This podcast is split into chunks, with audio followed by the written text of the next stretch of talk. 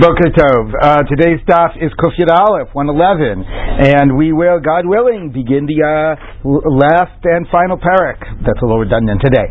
Okay, we pick up on um, Kuf Yud Amud Bet, though, and um, and we pick up uh, by the two dots, about 20 lines from the top. Ba'i Rava. Kohanim.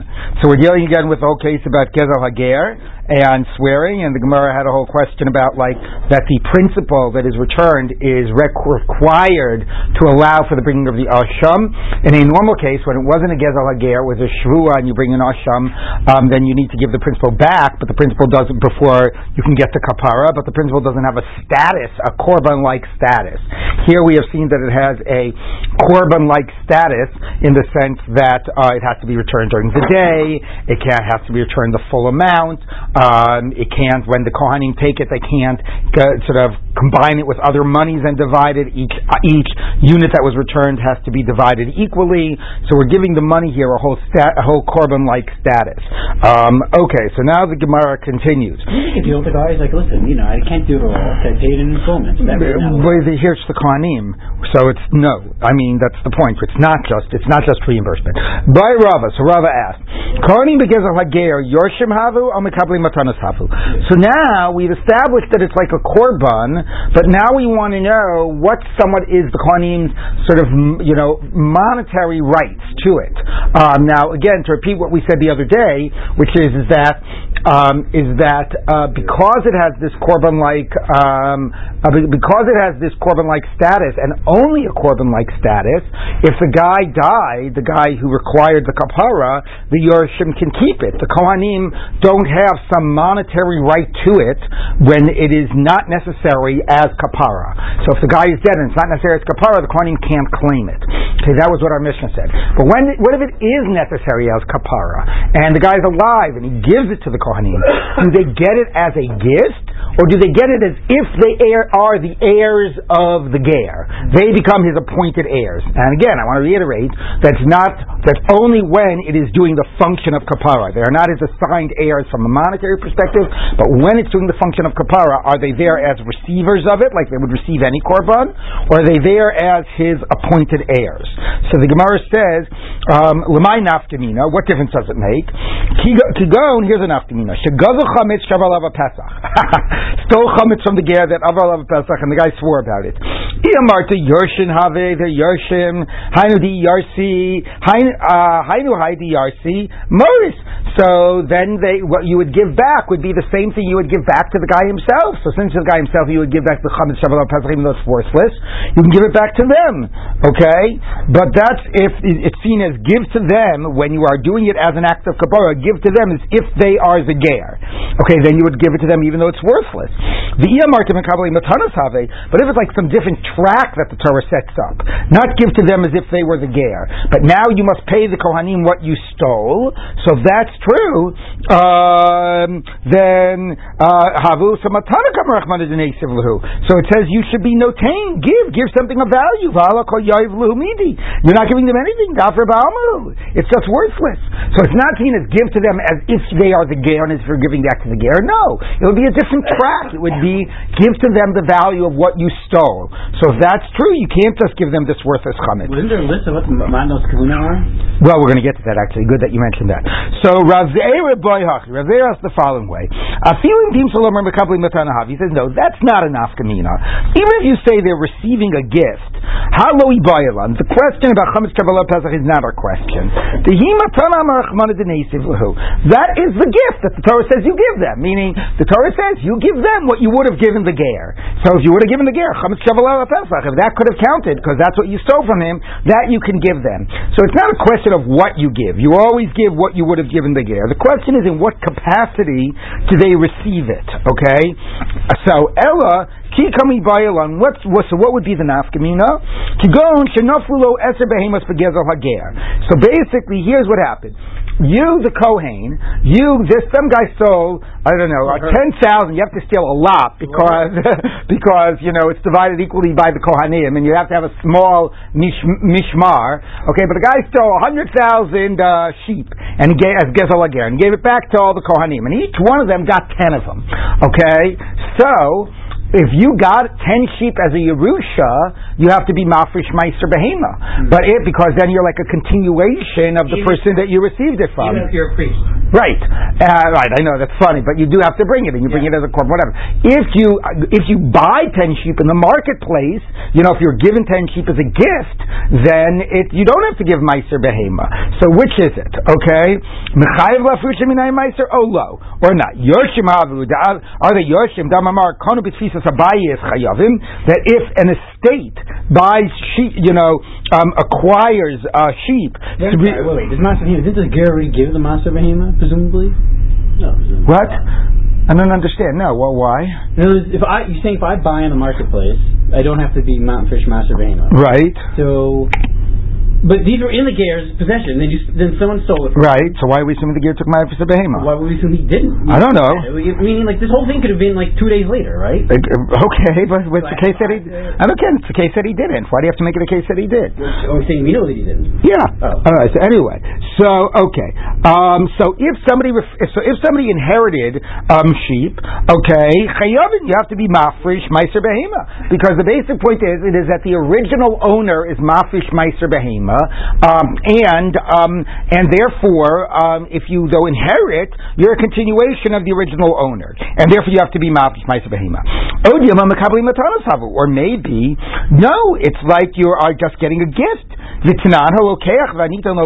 somebody purchases sheep or gets it as a gift, you're exempt.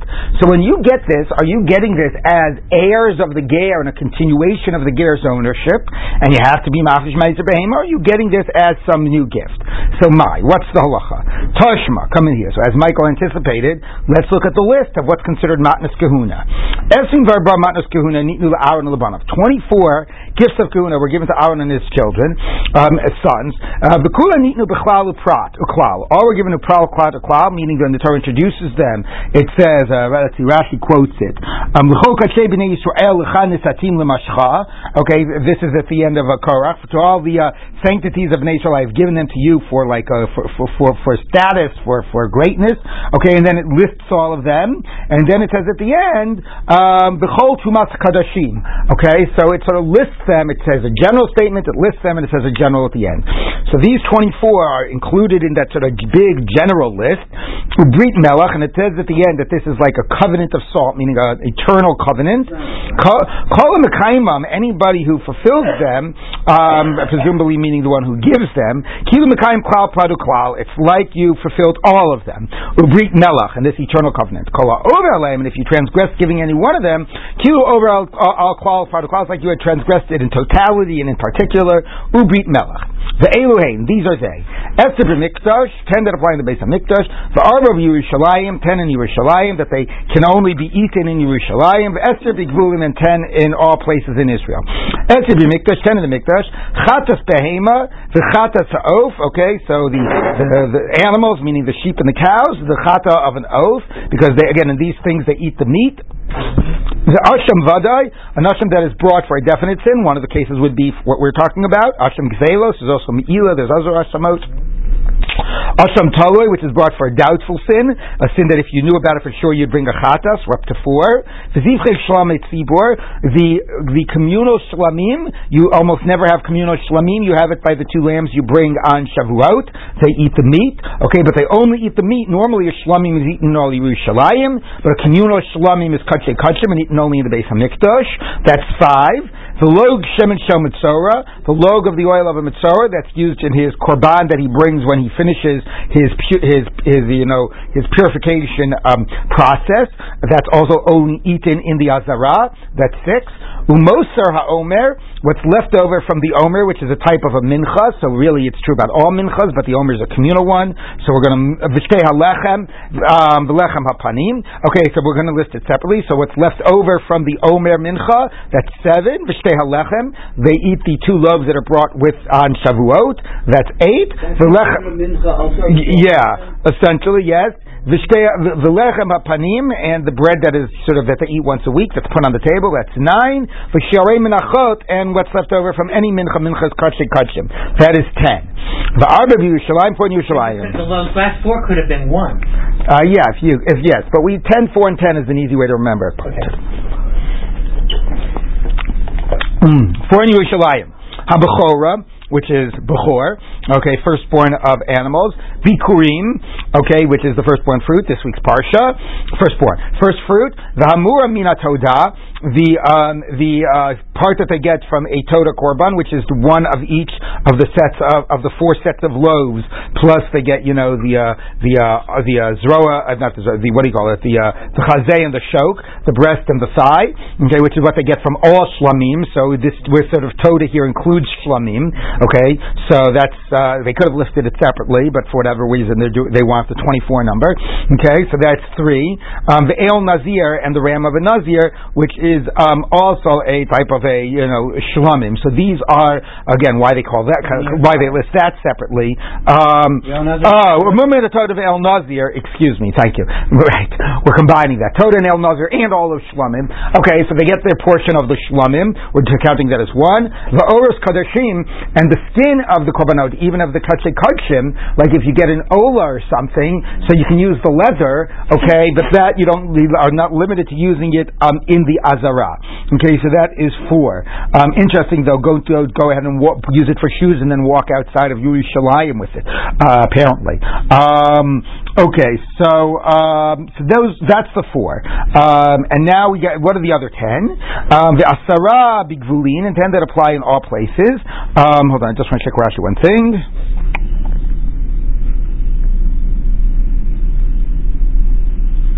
Yeah.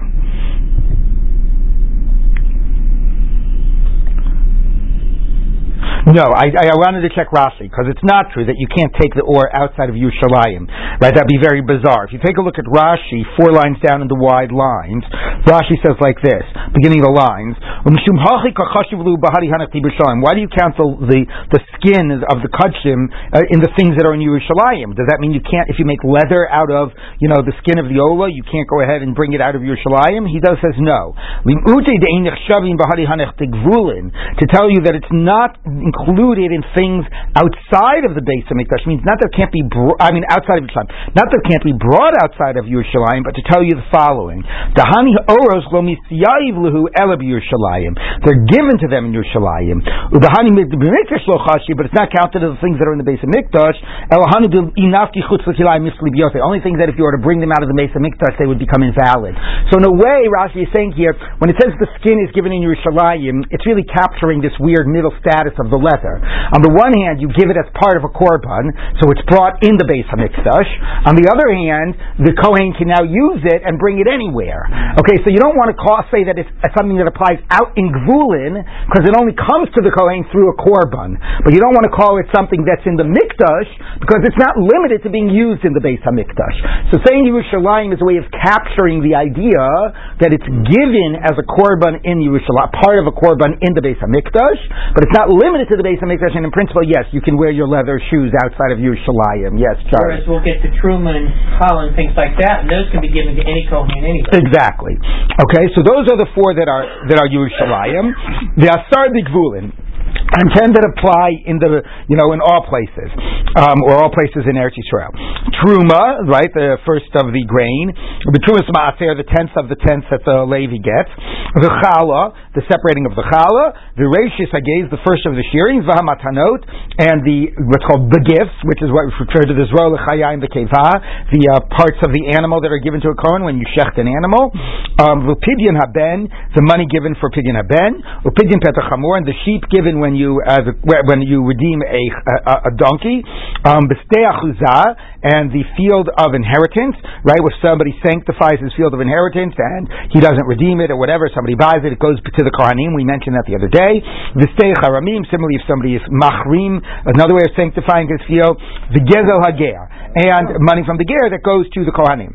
Okay. Now, so very good. These are listed in the things. Now, it is interesting that gezel hager is mentioned as something big vulin because you remember before the Gemara says you couldn't give it balayla and you couldn't give it lichatzaim, right? And all these things that make it like a korban. Now, it did explicitly say you couldn't give it. It didn't say you couldn't give it outside of the Beis Hamikdash, but it consistently talks about giving it to the mishmar of kohanim, right? We had a little discussion of could you give it to the mishmar that's coming up when it's not that mishmar now. Where does the act of giving it have to take place?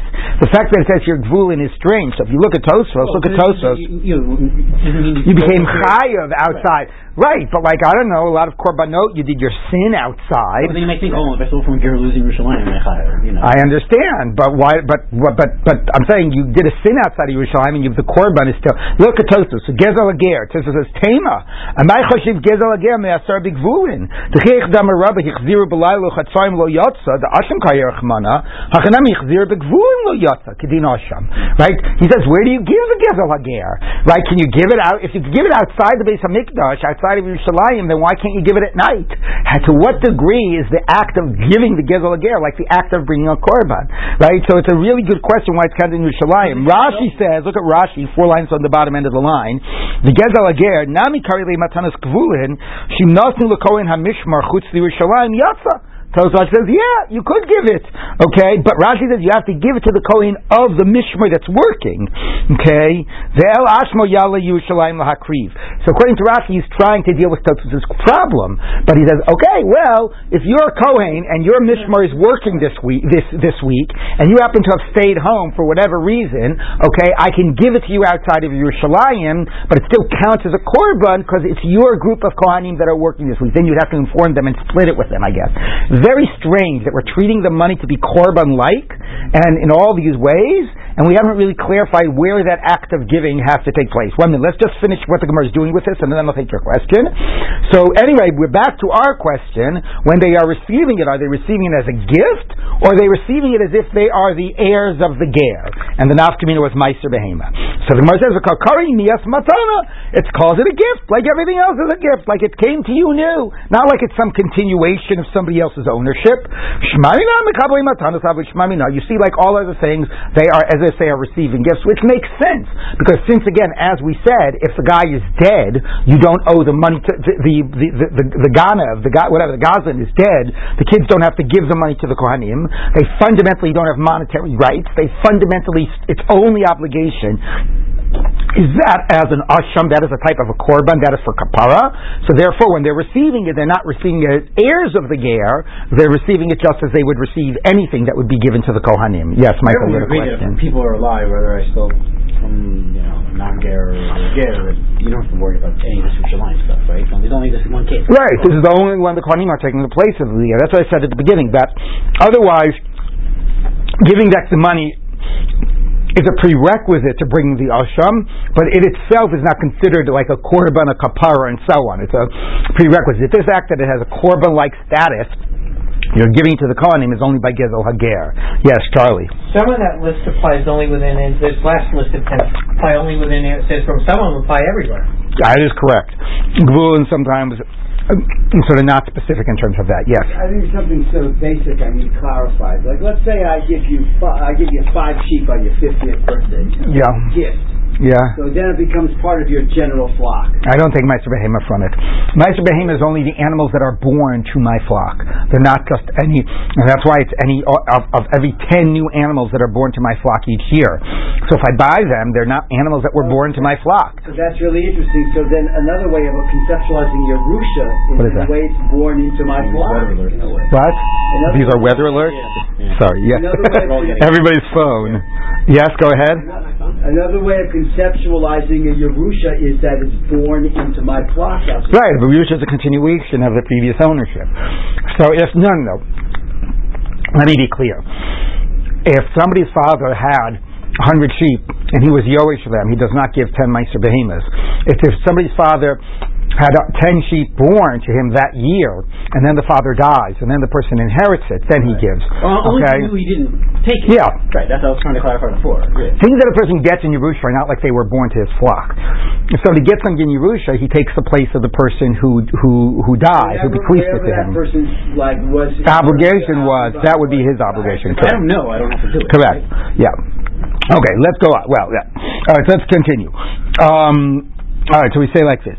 Um, now, um, I just want to see something. Right.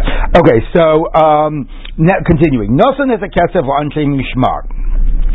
So moving on in the Mishnah, the money was given to the people of the Mishmar, and um, and then it says, and then the guy died, the ga- the Goslin died. Okay, so remember, if the Gazan died before anything was given over, the Yoshim keep the money because the the money is like part of the kapara. And if he's dead, you no longer do kapara for him after he's dead. Let's say he gave, and we just held the whole thing established that it was like a matana. They the Kohanim don't not have any monetary rights to that money, so they gave the money though, and then the guy died.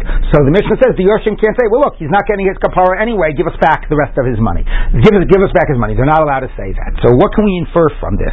Why, right? So I mean, why is that true? He didn't get to finish his kapara. So Amar Bai says Shmamina kesef mechaper mechza. You see from the Mishnah that the money achieves a partial sense of atonement, right? The lo mechaper, if it did nothing by itself, if it only achieved atonement together with the asham. So So then the Yorshim would have a right to say, give it back. Our father's dead the money is, was there as a kapara. He's not going to achieve the kapara. Give it back to us. Okay? So, my time, they did not give it with that in mind. Ella, what the heck is going on today? Okay. Um, uh, uh, they didn't give it to him with, with the understanding. It wasn't just stama matani. Here's a gift. No. They gave it the, with the understanding that it should achieve atonement. It should function as kapara. So if it didn't in the end function as kapara, they should have a right to demand it back. So therefore, the fact that they can't demand it back shows that we say that it did achieve some partial kapara. That's Abai's argument. Okay, but now the Gemara is going to challenge the assumption of his argument. You Abai are assuming that if somebody gives something without explicitly stipulating the conditions under which it's given, that they can basically, you know, negate the, the, the gift or the sale based on, well, I never intended that. Okay? So this is a really important question. This is a question about how much an unarticulated assumption can be used to, you know, negate, to void a transaction. Okay, big nafkamin is about this for like aguna questions. Okay, in this in this condition, I never would have agreed, etc. Okay, so let's take a look. Elameata says the Gemara. Okay, we understand where you're coming from, Abayi. That for you it's important to say that it was a partial kapara, they would have a right. But let's challenge that question. Can you really say, hey, I didn't expect this, give it back to me? Elameata, if that's true, let's say I sanctify an animal, uh, somebody, Yeruvain sanctifies an animal as a chatas, and then he dies. So what's the halacha? The chatas has to be let to die because the owner has died. So why don't you say, oh no, he never sanctified it, assuming he would die. So tepik l'chulin, let it no longer, let it become desanctified. He never separated off as a korban, thinking he would die. If that had ha- if that thing had happened in the future that he hadn't anticipated, now if we're going to let the future thing say, oh, had I been thinking of that future event, I never, if I would have known it would have happened, I wouldn't have done it. So if that's true, let it not be a chatas. So the Gemara says, "Ami no." It's, in theory, right. But chatas shemesu ba'aleh hilchas gemirila. That's a halacha Moshe Sinai. Dilamisa azla that it dies. So in theory, it's a good argument. You know, it really probably shouldn't be kadosh, but that's just that's the halacha there. Elameata. Okay, let's go on again. If you're going to say that had something happened in the future, I never would have I never would have done this, and we should use that to redefine what I did. Asham shemesu ba'aleh. How about an asham? There, the halacha is that if the owners die, eh, you wait to redeem it, and uh, you transfer the money onto an onto a, like onto an ola. Why why not there? Let's say that it's not sanctified. He never would have redeemed it, assuming he was going to die. He never would have sanctified it, assuming he was die. The die to dachilo afresha. He didn't he didn't separate it, thinking he was going to die, uh, or had he known he was going to die, he wouldn't have separated it. So the Gemara says no. Ashem nami hilchos No, it's also a halacha, a tradition. Okay, shobu chosh b'chatas meita. Anything that had been a chatas, you'd let die. Ba'ashem roeh by an ashem grazes until it gets a blemish. So in principle, you're right. They shouldn't be kadosh, but that's the halacha. Ela me'ata, okay, let's deal with another case where you can't say it's a halacha l'moshe misinai. Yevama, shenafu lifnei mukashchin. A woman's husband dies, and the brother turns out to be a degenerate. Actually, here it didn't say degenerate. Here it says the woman's brother turns out to be somebody afflicted with a pus, you know, whatever, what's it, uh, uh, boils and pus and whatever, disgusting, you know, repulsive person. So, chalitza she should be able to, uh, you know, to to be uh, to just not walk away. She wouldn't even require chalitza, uh, especially if it's hard to get chalitza. She never would have agreed to marry her husband had had she known that the what do you call it? You know, had she known that uh, that the husband would die and that the brother would turn out to be this disgusting guy. So had she been able to anticipate all this future, which was completely unforeseeable at the time, okay, she never would have done it. So if you can say that we can use that to retroactively redefine her God. And if she didn't, I mean, what does that mean? Like, let's say she didn't know, then we'll be okay. I mean, Okay, maybe. Anyway. Okay, maybe, but she, well, she didn't know the husband would die and who would die first. So had we say that we can, if you say if you had looked into the future, you would have seen this. You never would have done it now. If that's a good basis, so then uh, she should not be now considered married to her husband and not require yibum. Do you understand why this could be very relevant for discussions of aguna? Okay. Had I been, had I known that my husband would have withheld the gas, I never would have, uh, you know, agreed to marry him in the first place. Okay, so the Gemara says, Hasam anan sadi neminich naichla becholdu. No, there we know that even had she been able to anticipate that, she would still would have wanted to have been married to her husband now for the time being, even knowing what was, um, um, even knowing what what was coming up in the future. Okay, or what might come up in the future, as Rashi says. Uh, right? To Reish Lakish, like Reish Lakish says, the Amar Reish Lakish, Tavlamate of Tandu, it is better to sit two together, Milamate of Armalu, than to sit as a widow or to sit alone. So this is the Gemara's assumption, right, that women are willing, uh, like, to agree to be married under, you know, it's much higher threshold need to assume that a woman wouldn't have wanted to be married, which, as you can imagine, creates a lot of challenges again in this sort of aguna sphere.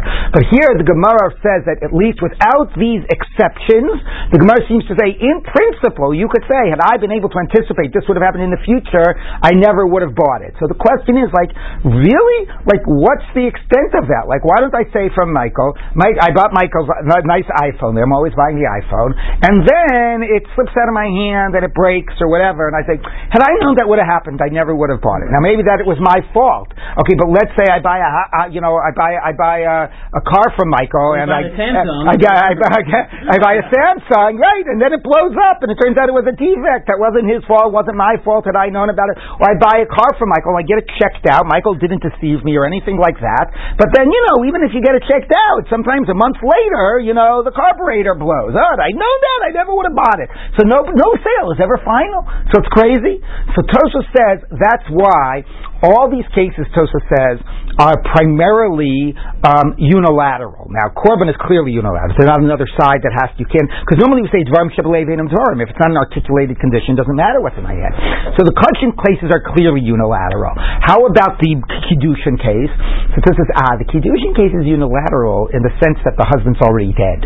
So to sort of say, in this condition, I never would have married my husband, he's no longer as a side in the conversation because he's dead. You're only getting out of the marriage to the husband in order to free you from the brother-in-law, right? So in that type of a case, the ability to claim I never would have agreed under these circumstances when you're not really hurting or impacting the other side of the transaction, there is no other side in this case because the husband is dead, there you might have more latitude. Okay, and in the case of the Kohanim, presumably the giving of the gift, if you're just a passive receiver of a gift that is seen and you're not exchanging it for anything, that's seen as more unilateral. So this raises the idea that Dvarim Shabbalei Veinam Dvarim, what you're thinking isn't relevant to what you theoretically would have been thinking. Here you're not even thinking it. It's only had I been able to think about the possibility, what would I would have thought now anyway. So it says we're only considering that here in some things that are more unilateral, which again means it has much less use in thinking about Kiddushin cases.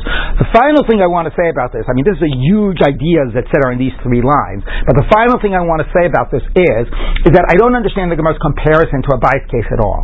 All these cases, you had fundamentally a transaction, and then you had some external consideration, sanctifying something as a chatas. Oh, had he known, he would have died. Um, marrying this guy, had he known, the husband would have died. Da, da, da. But the fundamental act was an act of kedusha, of, of, of being makdish something, or of kedushin.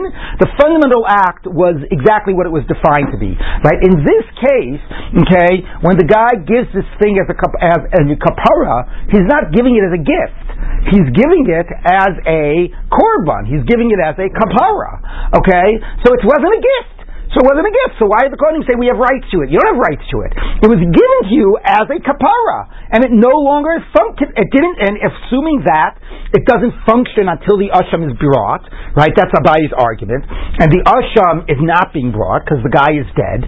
Then it stops being what it was given to you as. It's not some external reason to negate it, right? It was only given in the context of a kapara, and it never in the end. It's like I don't know. I gave a down payment, okay, and then in the end I didn't go through with the transaction. I get my down payment back. You don't say, oh, well, that's trying to use your das. Had you know? No, it was given in the context of a down payment. So if the if the transaction didn't complete, why don't I get it back? I don't really understand the parallel the Gemara is making from Abaye's case to these cases. What did you want to say, Jenna? I mean, I guess it just depends how connected it is with the asham, right? But like, is it that it's the first step in that, or is it a separate thing that you're giving? Well, that's what Abai says. Abai says, I'm going to prove that it does something by itself. Because if it didn't do something by itself, you'd be entitled to get it back. And the Gemara says, why would you be entitled to get it back? That's just some das that you have unarticulated.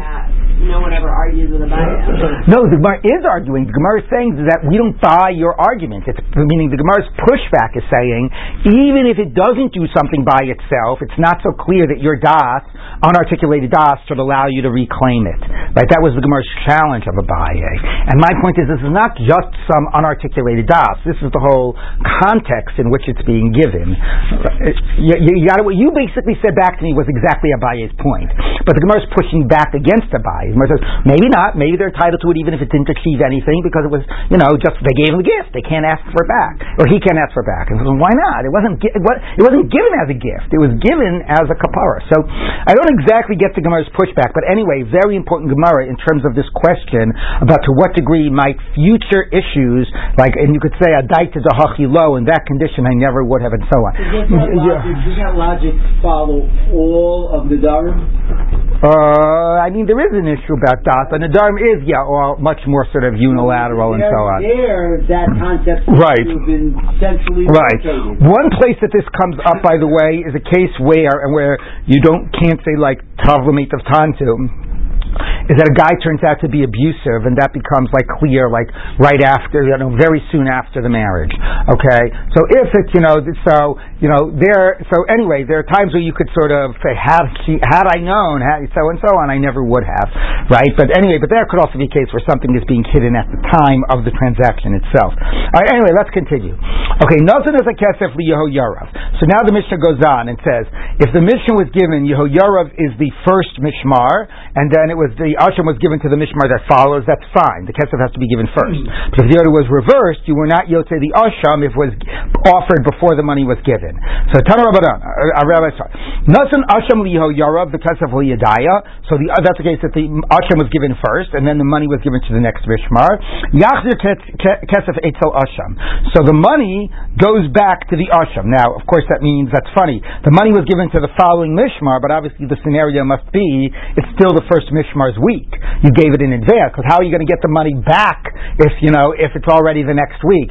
That somebody I I'm remembering that the New York Times many years ago ran an article about how bad the signage is in New York, and somebody wrote a letter and said that's the best or the worst example that they remember is that they were once driving like down the highway and they saw a sign that said exit out, use use exit three miles back.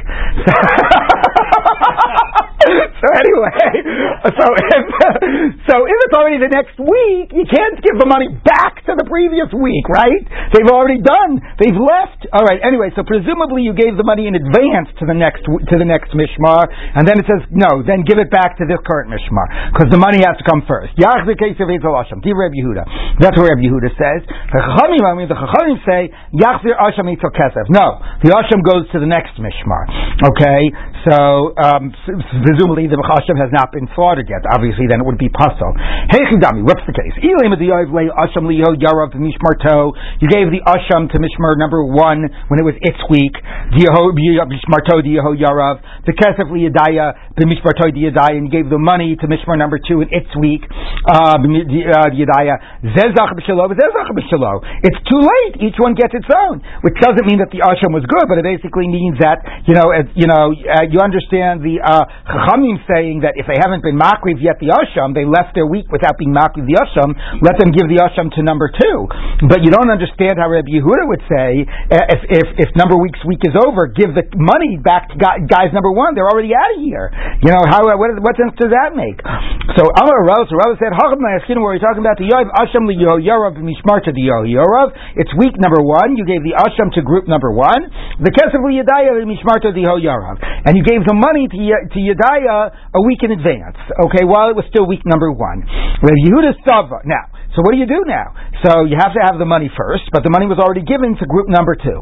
But Yehuda Savar, even the lav nishmer Yadayahi, since it was not group number two's week, the Yadaya confinally, Yadaya is the one that has to make the sacrifice, excuse the pun, that has to give up what they've got. They have to give their money back to group number one. Give the money to group number one, group number one will take the money, and then they'll be able to bring the Asham. For Abbanan Savi and the rabbis hold, Shelo Shalokadin who Avad Yarav. No, group number one did the wrong thing. Because why? The Kilu Asham even though it was their week, they're not supposed to agree to accept the sacrifice before they've been given the money. Hilkach, therefore, because they, they did the wrong thing by accepting a sacrifice without the money coming first, Hilkach, liyadai, uh, we find them, v'yachzer Asham where they're told, don't bring the korban, give it to group number two, and let group number two bring it next week. Okay. Tanya, we turn to Brisa. a Rebbe. Rebbe said, L'diva Rebbe Yehuda, according to Rebbe Yehuda, that says the group number two has to give the money back to group number one if it's still group number one's week. In Kidmu b'nei Yehoyara v'krivas asham, if group number one jumped ahead and brought and, and, and brought the asham, yachzav yavi asham akre then the guys to bring another asham because there was an asham brought before the money was given.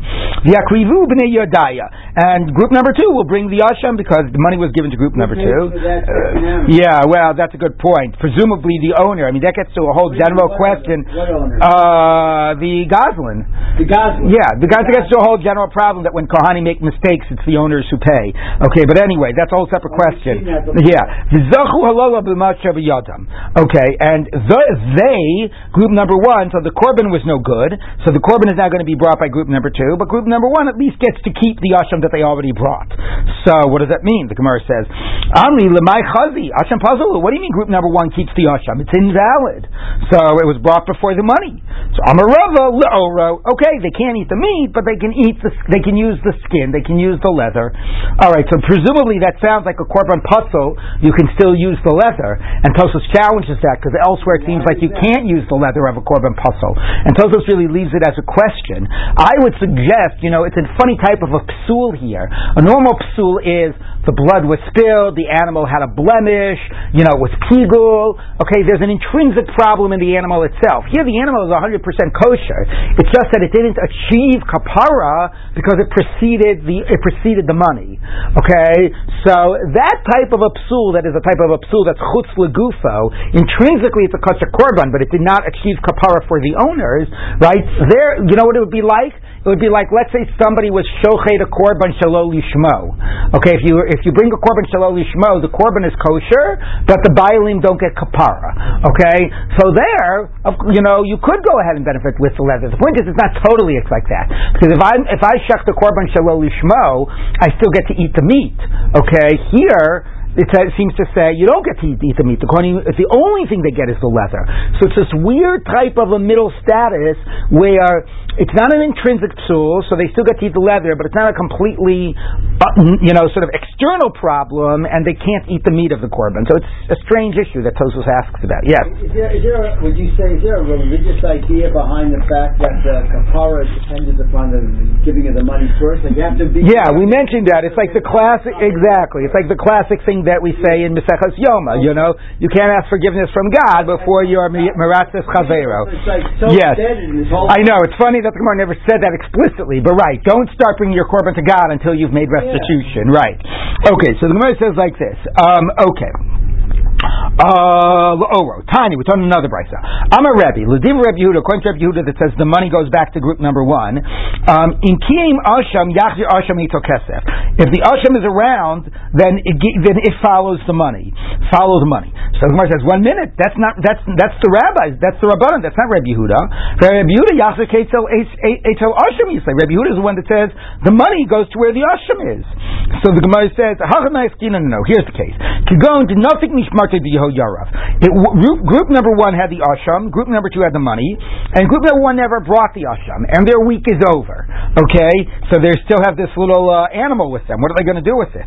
The low, okay, the low tovu, and they never said to group number two, "Give us the money. We we we demand we get we have rights to the money." So this is teaching us they essentially are mochel their rights to the money, and in that case, their week is over, and they never ask them the money from group number two. They give the animal, they give the animal, the asham, over to group number two to be for them to be makrivit. Now, and I have a couple of questions about this. Number one, even if they did demand the money, okay, if group number two never handed it over, okay, uh, you know, um, then what are you supposed to do then? Wait a year till it's group number one's turn again to bring it? Like you know, the korban will probably be pasul anyway because you know korbanos have an expiration. I mean, in the sense that the animals can't be, you know, have to be a certain age. Um, so I, I, like. Well, actually, it's not true though, because it's it's a half. You know, it's 24 mishmarot, so you'll, you only have to wait a half year. But even so, the animal still might be too old. So, like, I don't get it. I, even if they did demand it, I'm not sure what options you have. But the other question I've got is a general issue, which is if it was my week to bring a korban and we didn't bring this animal, like you know, it was a big backup. We had 20 animals that were given to us, or 2,000 animals. Some we didn't bring. Presumably, the normal standard operating procedure is you hand it over to the next mishmar and they bring it, you know, the, during their week, right? So this is just like, so wouldn't this be the normal thing? We had an asham to bring, we didn't have a chance to bring it, you give it over to the next group, you know? And so it is funny that it uses this phrase of like they were mochel their rights to the money. Like, uh, it's just they didn't bring the korban during their week, so I don't know. Yes. So, uh, Maybe it means that maybe maybe the havamina is oh here could be the havamina. The havamina is that group number two should give the money to group number one, and then group number two would bring the korban. Uh, that would be the thing. If group number one had the rights to the money, then maybe they could keep their rights to the money even as group number two is going to bring the korban. Yeah. So I just never thought of this before. Got hundreds of animals. Like, excuse me, to me they all look alike. Right. That's some system of markers, like this one's birthday is next year. yeah, that's a good question. I don't know. I don't know. I, know. I thought you were going to say a system of markers so they knew which is a chatas, which is an ola. That too. Right. All these things. Right? Yeah, I don't know. That's a good question. They have to, you know, they got to get one of those like scanners in there and they tag them. exactly. That would make it much better. All right. Good. Very good. Moving on. Okay. Random because that'd be a move. All right. Moving on. Okay. Um, okay. Tanya Yehuda, Tanya Brisa. I'm a Rebbe. Lidiv Rebbe Yehuda, according to Rebbe Yehuda, who says the money goes to the Asham. In Kiyam Asham, Yachiketef Eitel Asham. If the Asham is still around, the money goes after the Asham. Pshita, of course. That's exactly Rebbe Yehuda's position. What's, what are you telling us? No. Ha'amaiskin, we're talking about, that group number one and group number two's weeks are over. And nobody brought the Korban. Okay?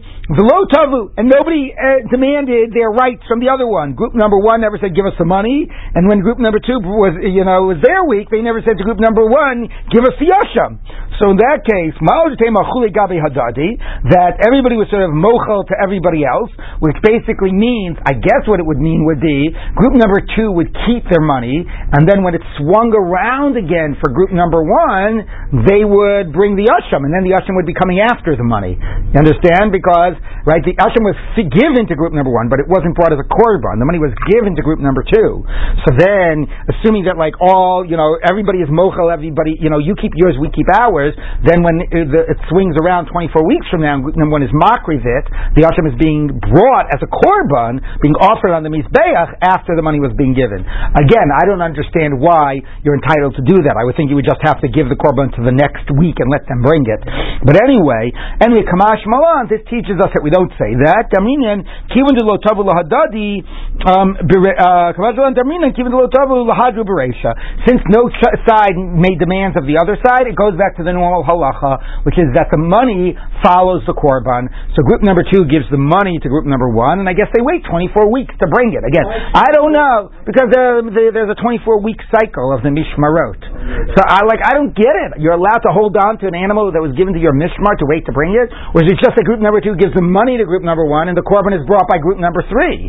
You know, I don't know. Very strange. Yes. you even take a uh, a kachek column outside once it's yeah, before it's shechted, you can. Yeah, yeah. They bring all their. You're, you thinking they're bringing all the animals with them when they go back home? No, that would make no sense. Yeah, exactly. But I, I the whole idea that you can like wait and hold, I don't get it exactly.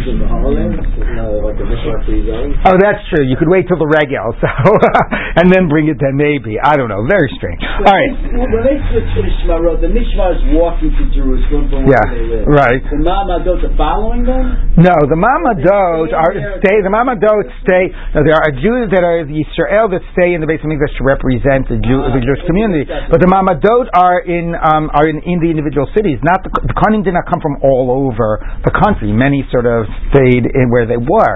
Right. Right. I mean, you would have too many people working in the Beis Hamikdash. Okay, but they sort of yeah. But anyway, but they had their whole mish, that whole mishmar system in the cities as well. We're not going to deal with that. Okay. You know what I mean? So maybe gzelo achelo hevi ashamo. If you bring the gezel, you have to bring the money before the asham and not the reverse. Know what Where do you know this from? Amar Rava Damakra. Hasham mushav la Hashem la kohen. The asham, which here he says means the money that is returned to God goes to the kohen. Milvad, uh, in, in addition to el hakipurim asher chaper bo alav, the uh, ram of atonement that he will be atoned for. So michlal the kesef reish. You see, first it's the money, but and then it mentions the the ram of atonement, the asham. Um, Amar Lumir Rabbanon the Rava. So one of the rabbis said to Rava, El miata milvado lata tamid. It says by the musaf that you bring the musaf other in the- you know in addition to the morning uh, ola. So does that mean that the musaf comes first and then the morning ola? The. So should you read because it says in addition to that means the second the thing mentioned afterwards comes second. The hatani we turn shachar. How do you know nothing comes before the morning sacrifice? Talmud. You bring on it, you know, the ola on the morning sacrifice. The morning sacrifice is the thing that starts the day. So ha- so just because it says milvad doesn't mean that that thing comes next. So the Amar Rava, so um, Vamarava, Ha'ola Ola Rishona, Ha'ola means the first Ola, the, the Ola of Tamid, that is always the first thing. So Amalei, he said back to him, bo lo. I'm not just saying because it says milvad. Milvad doesn't mean the thing said next is comes second. I'm talking about the future tense. Milvad. In addition to the to the sacrifice which he will be atoned by. So the sacrifice has yet to be brought. Okay, so therefore it means you first give the money in addition to the sacrifice which will be brought to achieve atonement. So that means the sacrifice comes after the money. All right, nothing knows a Karen. So then it says, okay, the the, the, the chomish is not ma'akev. Tanu Rabbanan. Minayin um, ilato. So here's a parallel case that if a person uh, you know misappropriates hektish, they have to return the value and they have to have to bring and uh, a fifth and they have to bring a korban, just like this case. Okay, and it's also an asham. So how do you know if somebody brings the me'ila, meaning the principle, the lo hevi ashamo, and he does not bring the asham, ashamo lo hevi milato, or the, the korban without the money, shalo yatsa, he did not fulfill the obligation, he doesn't get atonement. Talmud Gomar, the el ha'asham v'nislach lo. The ram of and will be forgiven, and that's read as the ale is the korban, and the asham here is read as the money. So only with the korban and the money it's forgiven. How do you know though the money has to be first? Talmud Gomar, this is by Me'ila, same as we said by Gezel Hager. The ale Hasham, Hasham bikvar, the, the ram of the asham, what allows it to be the ram of the asham is that, again, the asham here means the money, is that the money preceded it. It's pretty funny. You could have said the order of the words means that the money comes next, even reading the word asham as the money. But no, what frames it as a korban for the, for the atonement is that the atonement money preceded it. It's the grammar of it, the. I understand. I understand. Yachol kashem she'el v'asham ma'akvin. Maybe the fifth is ma'akev. Talmud Omar be'el ha'asham v'nisach lo. El v'asham behektesh ve'in chomish ma'akev. No, it's only the el and the asham that are required that that, that prevent you from being atoned, and not the fifth. Hektesh mehedyot vehedyot mehektesh. And we'll learn hektesh from hedyot, meaning hektesh is me'ilah, hedyot is gezel hager. It's both korbanot that you're bringing, but the sin was a sin against hektesh as opposed to a sin against the commoner. And hedyot mehektesh. Hektesh mehedyot, what do we learn to me'ilah from the case of gezel hager? Ma'asham dahazam karen. How do we know the word asham in the pasuk by Meila meant the principle, because it was clear by the Gezel Hager. By the Gezel Hager it says Ha'asham milvad el. It was clear that the word asham didn't mean the korban, because it says you return the asham in addition to the ram. Okay, so it's very clear in the Gezel Hager that the word asham did not mean korban. The word asham meant the principle. So the same way we see there that asham meant principle, af asham. And even by Meila it's less clear, but we're going to assert that the word asham by Meila means principle. The Hedjot Mehektish, and then we learn the Gezel Ager from the Meila case. Mahektish in Chomish Ma'akev, the same way we learned the El Hasham Benislach Lo, that the Chomish is not necessary, I mean, it's, it's, it's, that doesn't prevent one from being atoned. So Af Hedjot Nami in Chomish Ma'akev, same by Gezel Ager, although there's an obligation of Chomish, it does not present atonement. Chadon Allah Chagozel Eitzim. So now we are done with that, and we have five minutes to begin the next parak. So yes. the last line means essentially a knas is not ma'akev your kapara. Knas is not Ma'akev your. Correct. I mean, in this case at least. In this case. Okay. Last parak returns us to classic Baba Kama issues. I mean, yes, here it was about stealing, but then it was a lot about this special case of swearing and the special korban and the asham, etc.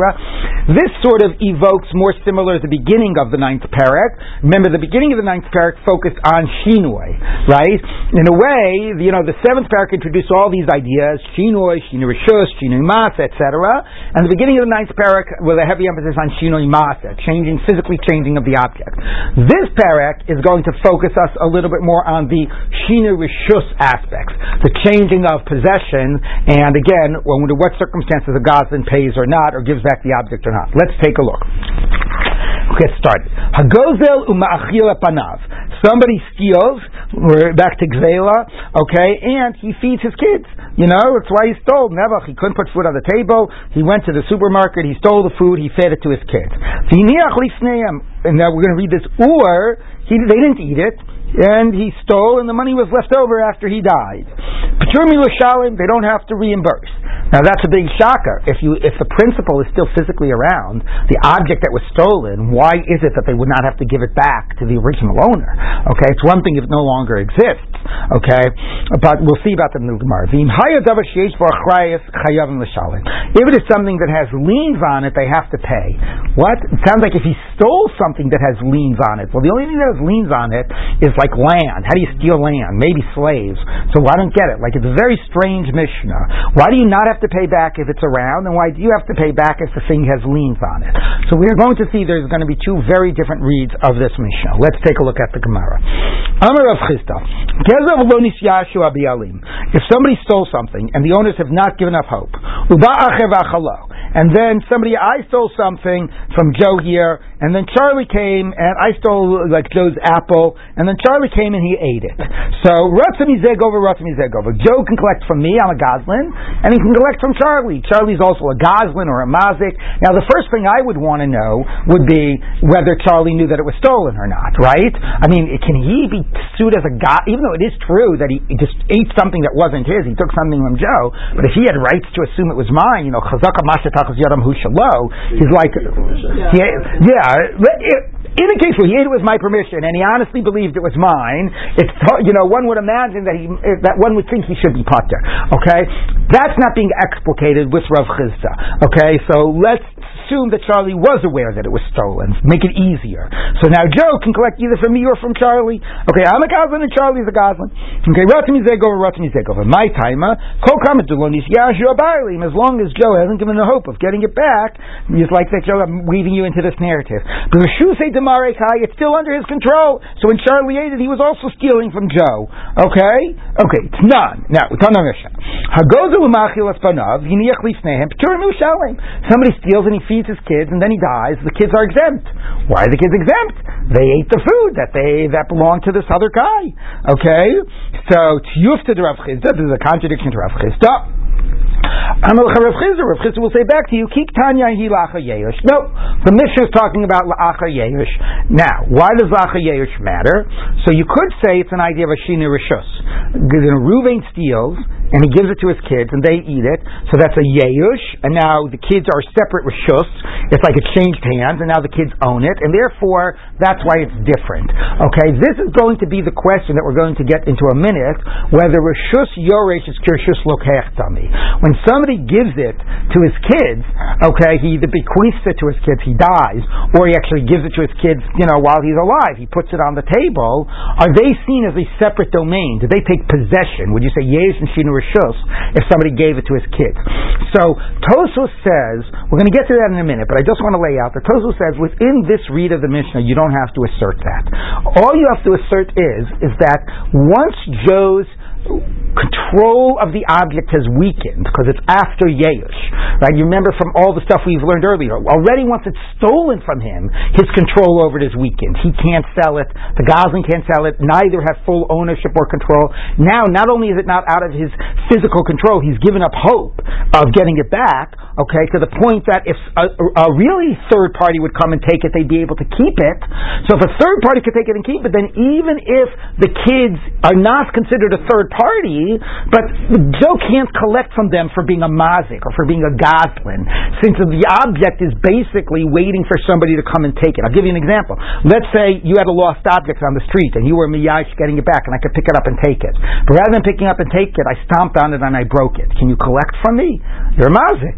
At that moment, it was still mine. You hadn't taken possession of it. The answer would be probably no. At that state where your ownership is so weakened, how can you collect from me? So what Rav Chisda is saying is that our Mishnah is after Yeush. After Yeush, the kids eat it. They can't. You can't collect from the kids. Uh, but that's also why. And he. Uh, okay, so that's how he reads the Mishnah. Um, how you read? We're going to now read the rest of the Mishnah. We'll have to wait for tomorrow. So Dov, I'm giving you a little bit of a challenge to take over. I'm not going to be here tomorrow, uh, but it is going to be a little bit tricky. Two different ways of reading this Mishnah. Uh, we will continue with this tomorrow. That's your call.